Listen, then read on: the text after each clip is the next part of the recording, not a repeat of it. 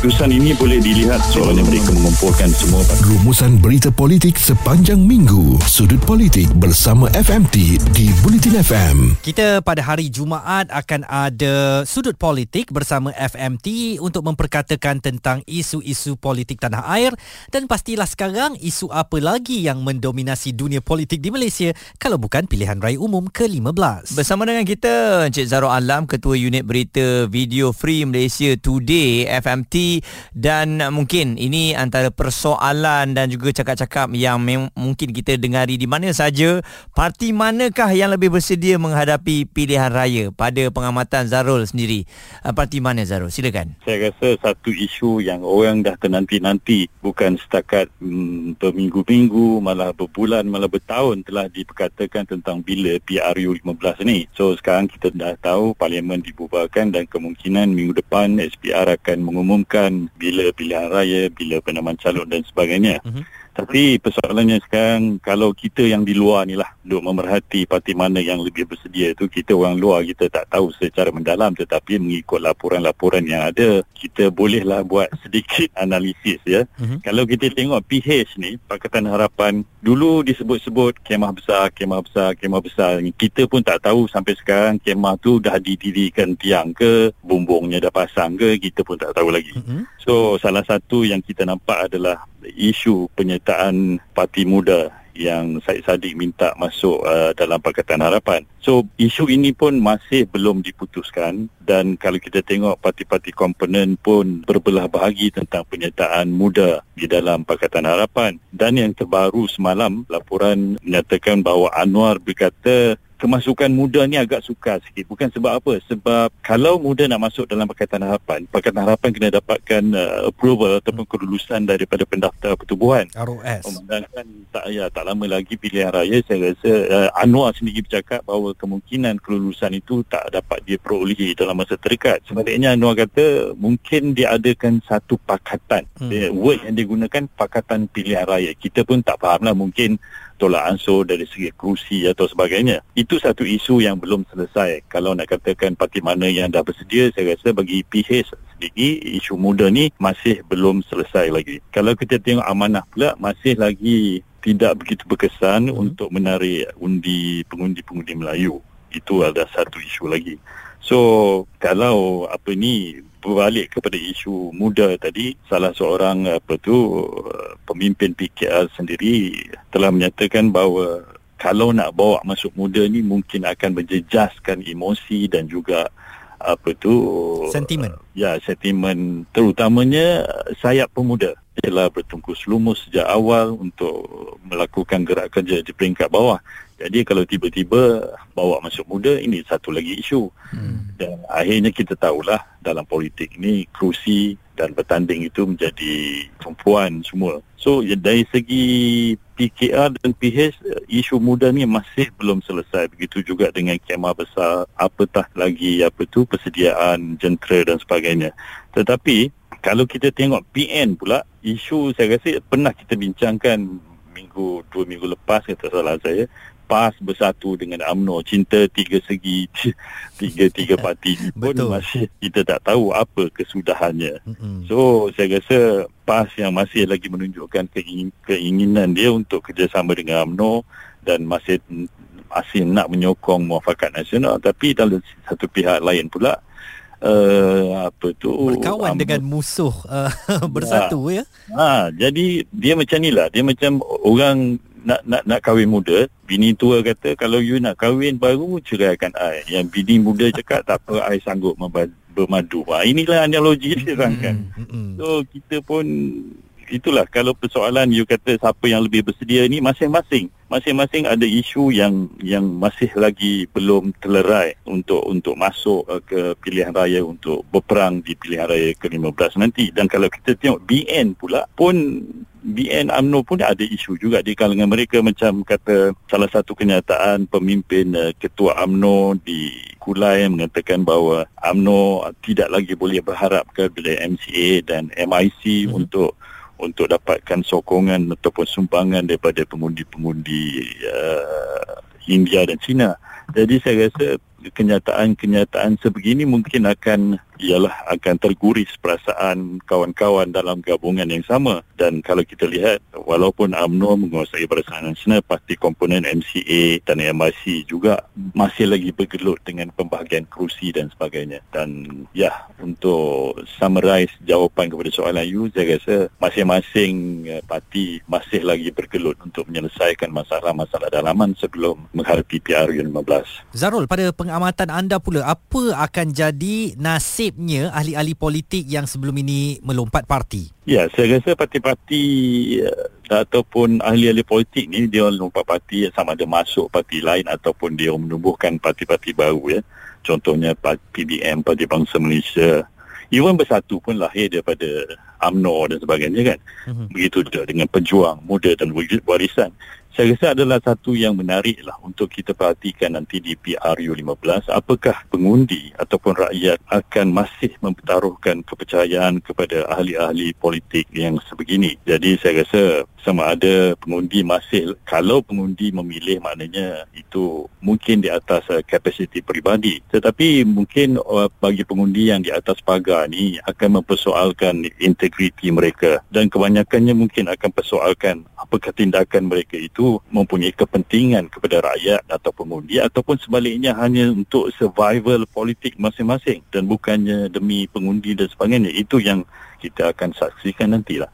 Tetapi kalau kita tengok Tun M di Langkawi menyatakan bahawa dia akan mempertahankan kerusi Langkawi, mm-hmm. saya mhm. rasa ini jadi memberi satu signal bahawa kalaulah uh, mereka ini masih lagi mendapat kepercayaan memenangi beberapa kerusi walaupun kecil, saya rasa mereka boleh menjadi satu uh, aset penting kepada mana-mana gabungan ataupun parti yang menang uh, maksud saya telah jelas bahawa kemungkinan tidak ada mana-mana parti yang akan mendominasi dengan kerusi yang banyak. Hmm. So katakanlah timbul keadaan 50-50 hmm. dan mungkin orang-orang yang melompat dan menubuhkan parti baru dan sebagainya ini akan mempunyai sedikit apa tu kepentingan untuk menentukan siapa seterusnya yang akan menerajui kerajaan persekutuan. Ya. Kingmaker ya. Mm-hmm. Uh, mungkin mereka boleh memainkan peranan itu.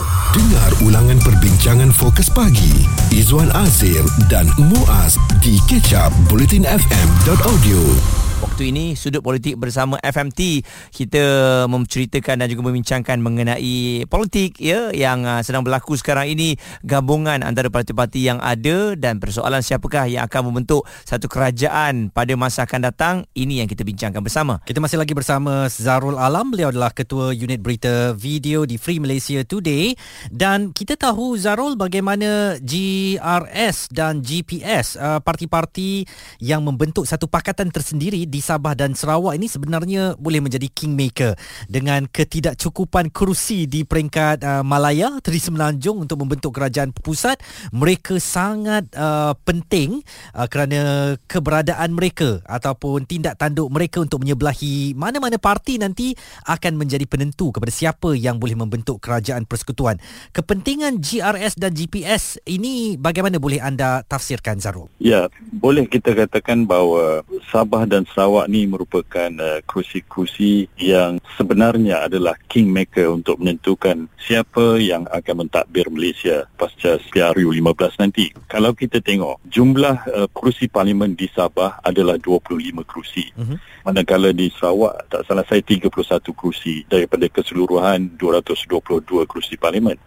Saya rasa ini satu jumlah yang besar untuk mereka kita pandang sebagai kingmaker yang sebenarnya. Hmm. Kalau di gabungan rakyat Sabah atau GRS itu buat masa sekarang pun mereka sudah memang bekerjasama sefahaman antara Bersatu, AMNO dan uh, komponen-komponennya lain di Sabah. Bagaimanapun di di di Sarawak pula telah pun kita lihat beberapa kali bahawa GPS di sana lebih seolah-olah selesa. Ini amat amatan oleh penganalisis penganalisis politik mengatakan bahawa parti di Sarawak GPS di Sarawak gabungan parti Sarawak ini lebih selesa untuk bekerjasama dengan BN. Saya rasa dengan jumlah kerusi keseluruhan uh, 56 kerusi secara keseluruhan daripada Sabah dan Sarawak ni pastilah mereka mempunyai deal yang baik untuk untuk menarik perhatian walau parti mana sekalipun yang memenangi banyak kerusi di Semenanjung nanti dan kita akan lihat nanti kalau BN yang menang banyak kerusi di Semenanjung. Maka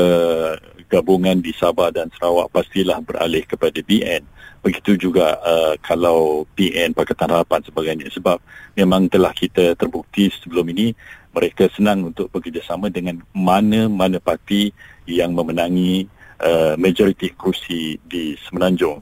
Dan uh, satu lagi kalau kita tengok bahawa uh, kalau kita tengok Presiden Parti Cinta Pak Hanifah Aman sendiri kata bahawa dia orang ni unik sikit tau kalau berkaitan dengan MA 63 kan eh, perjanjian MA 63 ni perjuangan mereka lebih kepada hak-hak uh, uh, Sabah dan Sarawak. Sabah dan Sarawak. Jadi saya rasa isu-isu ini akan di, di, di akan diberi perhatian oleh mana-mana kerajaan yang bakal dibentuk dan inilah saya rasa kemahuan utama kedua-dua gabungan parti di Sabah dan Sarawak. Kalau siapa yang boleh bagi kelebihan kepada mereka dari segi MA 63 yang telah diperjuangkan sejak sekian lama saya rasa uh, itulah itulah yang mereka mahukan sebenarnya tak kisah parti mana pun yang menang majoriti semenanjung nanti Zarul bagaimana pula dengan nasib-nasib uh, parti yang kecil ini ya um, pasca untuk PRU 15 ini apa hmm. yang akan berlaku kepada mereka kalaulah um, benar-benar um, ialah gabungan-gabungan ini sama ada tidak menerima mereka hmm. ataupun uh, mungkin juga dalam mungkin orang ada menang dua kerusi saja parti-parti kecil ni tapi diambil uh, untuk mencukupkan kerusi-kerusi yang ada bagi melengkapkan menyebabkan satu gabungan uh, pembentukan kerajaan ini? Ya, saya rasa PRU 15 ni akan menjadi penentu buat mereka lah. Maksud saya kalah menang mereka mungkin akan ataupun masa depan mereka mungkin bergantung kepada sama ada mereka menang dalam PRU 15 ni atau tidak. Mungkin kalau setakat dua satu kursi mungkin akan diterima oleh gabungan-gabungan yang menang lebih banyak majoriti kursi ataupun kemungkinan besar mereka tidak akan dikira sama sekali oleh pengundi. Jadi kalau kita tengok PSM yang begitu lama tapi masih lagi sukar untuk mendapatkan walau satu kursi kan? So kalau muda sekalipun tidak diterima ke dalam ini mungkin akan memberi kesan yang yang yang besar kepada masa depan muda itu sendiri. Begitu dengan juga dengan pejuang.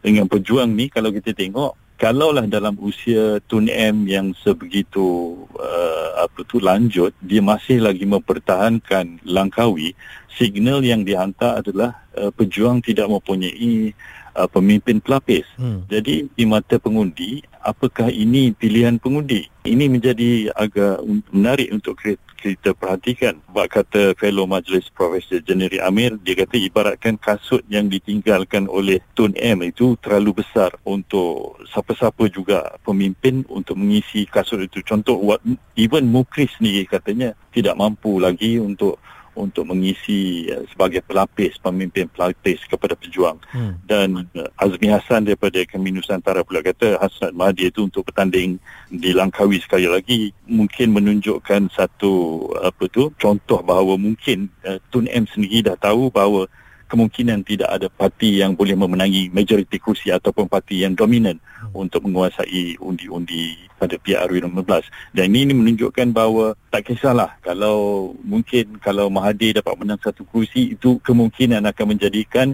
satu kursi itu untuk menentukan gabungan-gabungan yang akan memerintah. Jika mereka menang jika menang mungkin masa depan itu adalah. Hmm. tapi kalaulah memenangi satu dua kursi dan tidak dipandang langsung oleh pakatan-pakatan yang menang majoriti saya rasa itulah pengakhiran uh, mereka dalam dunia politik. Analisis oleh Zarul Alam ketua unit berita video di Free Malaysia Today untuk sudut uh, politik bersama FMT menjelang pilihan raya umum ke-15 tak lama lagi. Jika anda terlepas topik serta pendapat tetamu bersama Fokus Pagi, Izwan Azir dan Muaz, stream catch up di blutinfm.audio.